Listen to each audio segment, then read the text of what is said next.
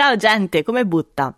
La puntata di oggi è un po' diversa dalle altre, nel senso che l'audio che ascolterete è estratto da un talk che ho tenuto a inizio aprile, però i temi sono sempre quelli che trattiamo qui nel podcast e che con le clienti affrontiamo nei percorsi di coaching. Perciò se alla fine del talk sentite il desiderio di essere accompagnate in una nuova direzione che ridimensioni lo spazio che il lavoro occupa nella vostra vita e nella vostra testa e che ve lo faccia anche vivere meglio, sappiate che io ci sono, mi potete citofonare.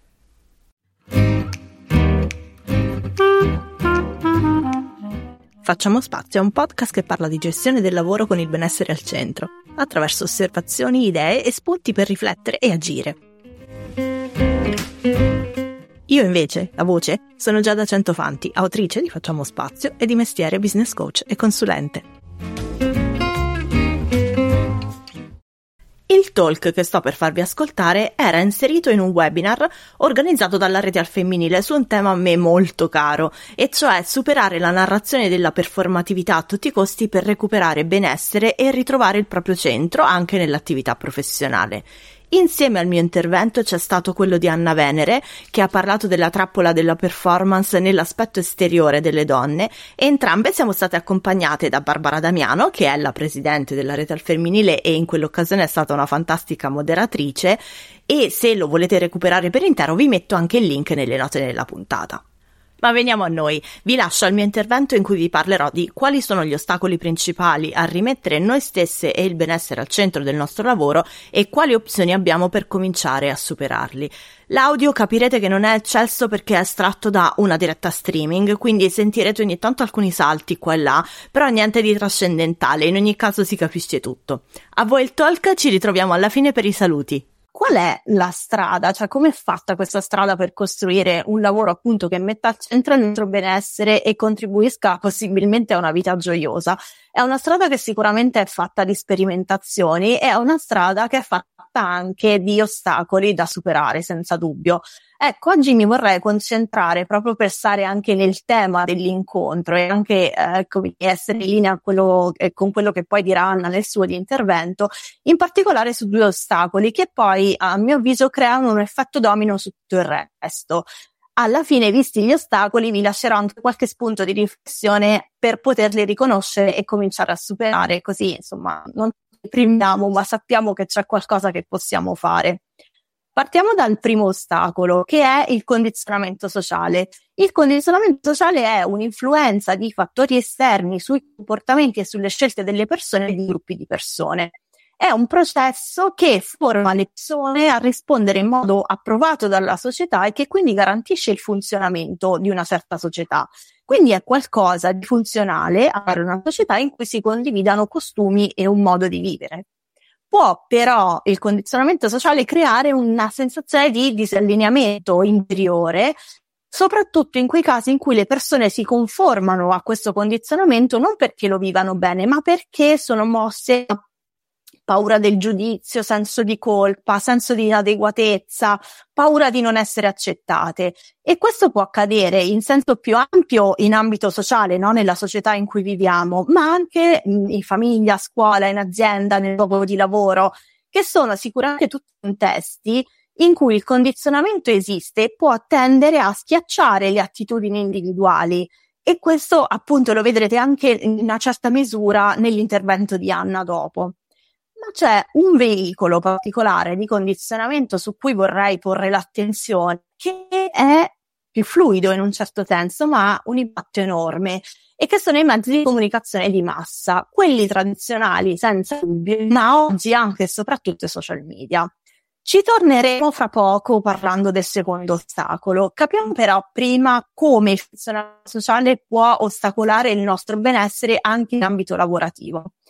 Ecco, il condizionamento, dicevamo, ci fa agire in maniera lineare rispetto ai nostri bisogni e desideri reali, perché tendiamo a provare disagio quando vediamo che il nostro comportamento non è conforme a quello di maggioranza o a quello di una certa autorità in un determinato contesto, che potrebbe essere un capo sul lavoro, ma anche un insegnante, un medico succede? Succede quindi che le nostre azioni e i nostri pensieri si modificano per essere conformi a quello che viene chiesto dalla società dall'autorità. Il problema è che il condizionamento sociale è qualcosa che agisce dentro di noi. Di fatto lo interiorizziamo, lo facciamo nostro e quindi si fonde con i nostri pensieri e crea il nostro sistema di convinzioni. E in genere quindi non ne siamo consapevoli. Ah, finché non lo saremo, non potremo contrastarlo se lo desideriamo. Questo ci porta, per esempio, a replicare dei modelli di gestione del lavoro che abbiamo introiettato lavorando in azienda, oppure che vediamo messi in atto da colleghe o da altre libere professioniste. Di modelli che in genere sono standard o che in ogni caso non tengono conto delle nostre attitudini individuali. Quindi più aiutarci nel lavoro in realtà creano attrito, creano frustrazione, creano fatica. Passiamo al secondo ostacolo, cioè la cultura, come dicevamo, della produttività, della performatività a tutti i costi. Stiamo parlando in questo caso di una cultura, quindi di un insieme di valori, di convinzioni, di modelli di comportamento che proprio come un condizionamento sociale vanno a lavorare dentro di noi. E che cos'è questa produttività a tutti i costi? È la cosiddetta hustle americana che abbiamo importato e stiamo assorbendo attraverso i media e la cultura popolare. Ecco perché mh, devo tenere d'occhio, tenere ben presenti i mezzi di comunicazione di massa. Non pensiamo soltanto a riviste e giornali, che se vogliamo in un certo senso sono un pelo meno pervasivi. Pensiamo ai film e alle serie tv. Ve la ricordate il film Una donna in carriera? Ecco, è il primo che mi è venuto in mente, ma sicuramente se ci mettiamo lì e ci pensiamo, ne troveremo centinaia, forse migliaia fra film e serie TV che promuovono quel tipo di cultura di iperlavoro. Promuovono una narrazione che ci dice lavora duro e vedrai che ce la fai, non mollare mai, never give up, devi essere una persona di successo, se vuoi puoi e è una narrazione che da quando ci sono i social ci arriva forte dritta in faccia tutti i giorni, in qualunque momento della giornata, da qualunque parte ci giriamo, no? Volete che non ci condizioni? Io sono piuttosto certa che anche le persone più centrate possono vacillare sotto al peso di questa quantità di messaggi. E perché però questa cultura dell'iperproduttività ha un impatto negativo sul nostro benessere? Tanto per cominciare perché ci dice di fare, di essere costantemente in azione, di lavorare tanto, di lavorare il più possibile, di tirare finché non arriviamo alla meta. E questo significa chiaramente esaurire le nostre energie, ma non solo, significa anche non fermarci mai per ricaricarle perché chi si ferma è perduta, no? E significa anche, se ci pensate, camminare verso una meta, quella del successo a tutti i costi, che nella maggior parte dei casi non abbiamo definito noi, ma è quella che vediamo proposta nei media, nei post social di altre persone e che pensiamo magari di volere per noi, anche se in realtà non sappiamo se ci piacerebbe davvero avere quella cosa lì.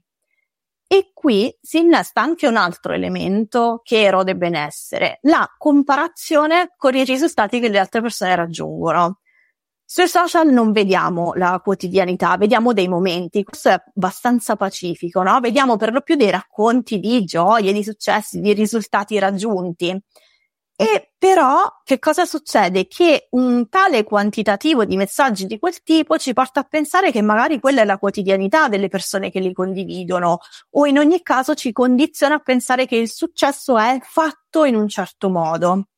E magari noi però non ci siamo ancora riusciti a raggiungere quei risultati lì e ci chiediamo allora perché non ce l'abbiamo ancora fatta, dov'è che sbagliamo? Ecco, a mio avviso però la domanda da farsi non è tanto cosa c'è di sbagliato in me, ma cosa c'è di sbagliato nel sistema, cosa c'è di sbagliato in questa cultura che mi sta facendo sentire così e in questi media che la propagano. Una cultura che, fra l'altro, ci propone dei modelli standard, se ce l'ho fatta io, ce la puoi fare anche tu con il mio metodo, ignorando proprio come succede nel condizionamento sociale le attitudini e i bisogni individuali. E una cultura che per di più non tiene conto del contesto e delle opportunità o mancanza di opportunità delle persone e che quindi fa ricadere tutte le colpe degli insuccessi sulle spalle delle persone deresponsabilizzando la società in cui vivono, il contesto da cui provengono. Ok, questo era il quadro depressivo, ma ne possiamo uscire. E come proviamo a uscirne? Come possiamo ritrovare il nostro centro, il nostro benessere? Oggi vi propongo alcuni spunti di riflessione e operativi, tenendo presente naturalmente che questo è un lavoro lungo che richiede tempo. Partiamo dal primo passo, che è un po' anche quello che stiamo facendo oggi insieme e che è sempre presente nei processi di cambiamento, che è prendere consapevolezza. Cioè, in questo caso, prendere coscienza del fatto che alcuni dei nostri comportamenti e pensieri possono essere stati influenzati da fattori esterni e dal contesto in cui viviamo sono pensieri e comportamenti che quindi mettiamo in atto in automatico, no? Perché come dicevamo prima, nel tempo li abbiamo interiorizzati. Oppure potrebbero essere dei comportamenti che mettiamo in atto in maniera intenzionale per adeguarci agli standard della cultura dell'iperlavoro. Il mio invito in questo momento è di cominciare a chiedervi se nella vostra professione o nella vostra gestione del lavoro state facendo qualcosa perché si è sempre fatto così, perché lo standard è quello o perché magari state provando a riprodurre comportamenti di successo secondo quanto dicevamo prima. Potete anche provare a risalire all'origine del condizionamento. Famiglia, scuola, azienda, colleghi, media. Per esempio, provate a capire da dove arrivano le vostre convinzioni sul lavoro, sul successo, sull'etica del lavoro. Ok, Dopo aver preso consapevolezza, è il momento di cominciare a osservarvi e farvi qualche altra domanda. Perché questo è l'unico modo in cui potete cominciare a togliervi di dosso gli strati di condizionamenti e cominciare a scoprire quali sono i vostri bisogni e desideri profondi. Per esempio, se eh, pensando alla presa di consapevolezza avete riconosciuto su di voi dei condizionamenti, potreste chiedervi, ma io come ci sto? con questo condizionamento? Mi fa lavorare bene? Mi fa sentire bene? Sono davvero d'accordo con le idee che nel tempo mi sono fatta? Le convinzioni che ho mi supportano? E chiaramente a seconda della vostra risposta avrete la possibilità di agire in un modo o in un altro. Poi un'altra cosa che vi propongo di fare è di osservarvi mentre lavorate.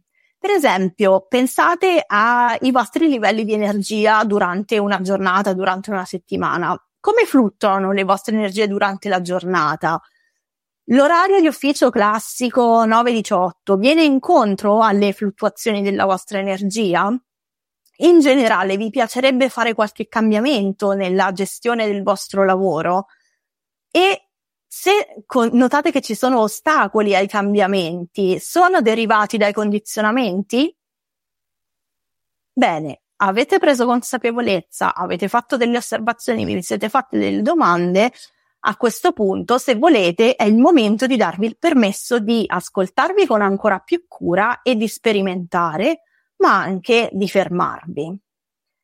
Allora, non è affatto facile uscire dagli automatismi, soprattutto se sono radicati e se sono collegati a un senso di inadeguatezza e alla paura del rifiuto, ma anche perché il nostro cervello agisce eh, per risparmiare energia in un'ottica di sopravvivenza e, e quindi di solito tende a scegliere la strada che conosce già perché per lui è meno faticosa e meno dispendiosa di energia.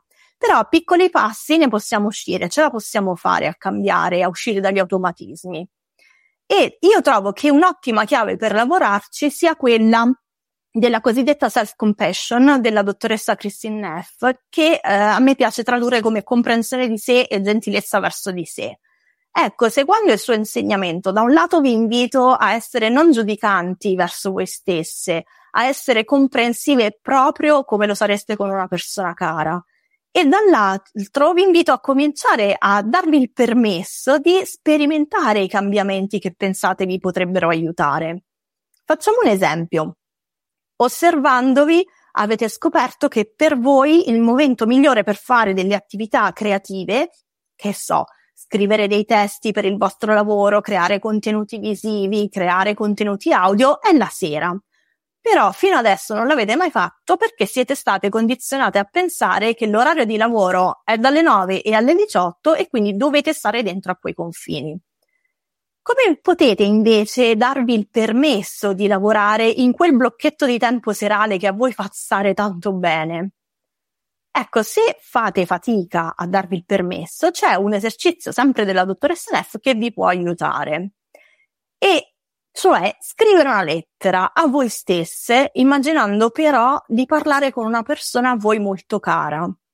Come le parlereste? Che cosa le direste? Come la aiutereste a darsi il permesso di farlo? È un esercizio che detto così forse sembra semplice e anche banale, però in realtà io l'ho sperimentato con tanti clienti e vi assicuro che è molto potente e quindi se vi va vi invito a provarlo anche per situazioni altre in cui dovete darvi il permesso di fare qualcosa. Bene, dicevamo che la terza cosa, la prima cosa di, di diciamo, questo blocchetto era ascoltatevi, sperimentate, ma poi fermatevi.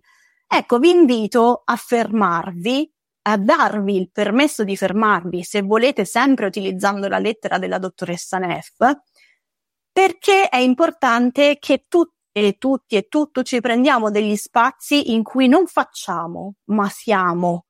Spazi per riposare, spazi per riprendere energie, spazi per pensare, spazi per guardarci dentro e intorno tutti quegli spazi che la cultura della produttività a tutti i costi in realtà ritiene inutili o da ottimizzare, no? E che invece sono degli spazi vuoti essenziali per il nostro essere e per il nostro benessere. Bene, un ultimo, no, anzi, un penultimo spunto su cui vi propongo di riflettere è proprio il concetto di equilibrio vita-lavoro. Abbiamo sentito Barbara prima come se ne ha parlato, no? Qui in rete al femminile l'idea di equilibrio è quella di essere in equilibrio nella propria esistenza, senza doversi fare carico di doveri indotti, che è un concetto che io sottoscrivo appieno. Voglio dire però due parole proprio sulla parola equilibrio, che per la mia esperienza può essere una parola un po' rischiosa che tende a generare un pelino di ansia e a spingere verso il perfezionismo, perché ci può far pensare che dobbiamo essere sempre lì con il fiato sospeso a tenere in equilibrio tutte le cose della nostra vita come fossero i piattini cinesi sui bastoncini. Ecco, se quando sentite equilibrio quella è l'immagine che vi viene in mente, io vi invito a trovare una parola vostra alternativa equilibrio che vi faccia sentire invece calma e serenità. Io per esempio l'ho trovata in armonia, che eh, per me evoca l'armonia musicale in cui i suoni si combinano e mi permette di non mettere su due piani distinti e contrapposti il lavoro e la vita, ma di vedere tutte le aree della vita, fra cui anche il lavoro e tutti i ruoli che rivesto nella mia vita. In questo modo posso agire per nutrire i miei bisogni e i desideri in maniera trasversale, attingendo da tutte le aree della vita e posso accorgermi che a volte darò più spazio a un'area o a un ruolo, altre volte ad altri e avere cura che uno non fagociti gli altri, come dei suoni che formano un'armonia, appunto.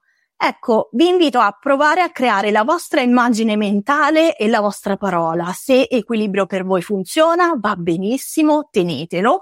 Se non funziona, sappiate che potete cambiarlo perché alla fine il lavoro che stiamo facendo oggi è proprio quello di liberarci dai costrutti, lo diceva anche Sara all'inizio, se per noi non funzionano, e creare la nostra strada.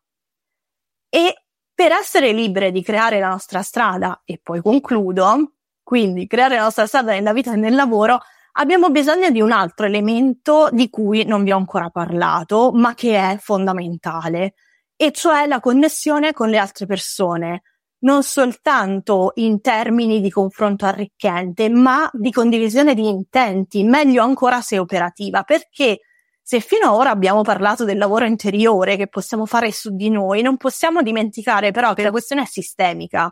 I condizionamenti sono nel sistema sociale, culturale ed economico in cui viviamo, che è un sistema a cui fa molto comodo tenerci divisi a parlare ciascuno, a pensare ciascuna ai suoi problemi, perché così saremo produttive, perché così consumeremo e perché così saremo brave e buone come il sistema desidera. Però mi sa tanto che noi non ci vogliamo stare buone, no? Lo vogliamo cambiare questo sistema, creando una cultura diversa, una cultura che non ci faccia morire di burnout, una cultura che ci ricordi anche di usare il nostro status privilegiato per creare opportunità per le persone che non ne hanno. Però per farlo abbiamo bisogno sicuramente di lavorare su noi stesse per rimetterci in forze, però poi di unirle queste forze, di metterci all'opera insieme, proprio come stiamo facendo ora, grazie alla rete al femminile. Eccoci. Prima di chiudere, vorrei proporvi di riflettere sul passaggio del talk che più vi ha toccato, ispirato, fatto accendere una lampadina. Che cos'è che vi sta dicendo in questo momento quel passaggio? E magari c'è un'azione che potete fare per seguire quell'ispirazione? Grazie di essere state con me fino a qua. Se avete voglia di dirmi la vostra sui temi di oggi, raggiungetemi su LinkedIn oppure Instagram e noi ci sentiamo alla prossima puntata in cui parleremo di quanto spazio occupa il lavoro nella nostra vita e nella nostra testa. A presto!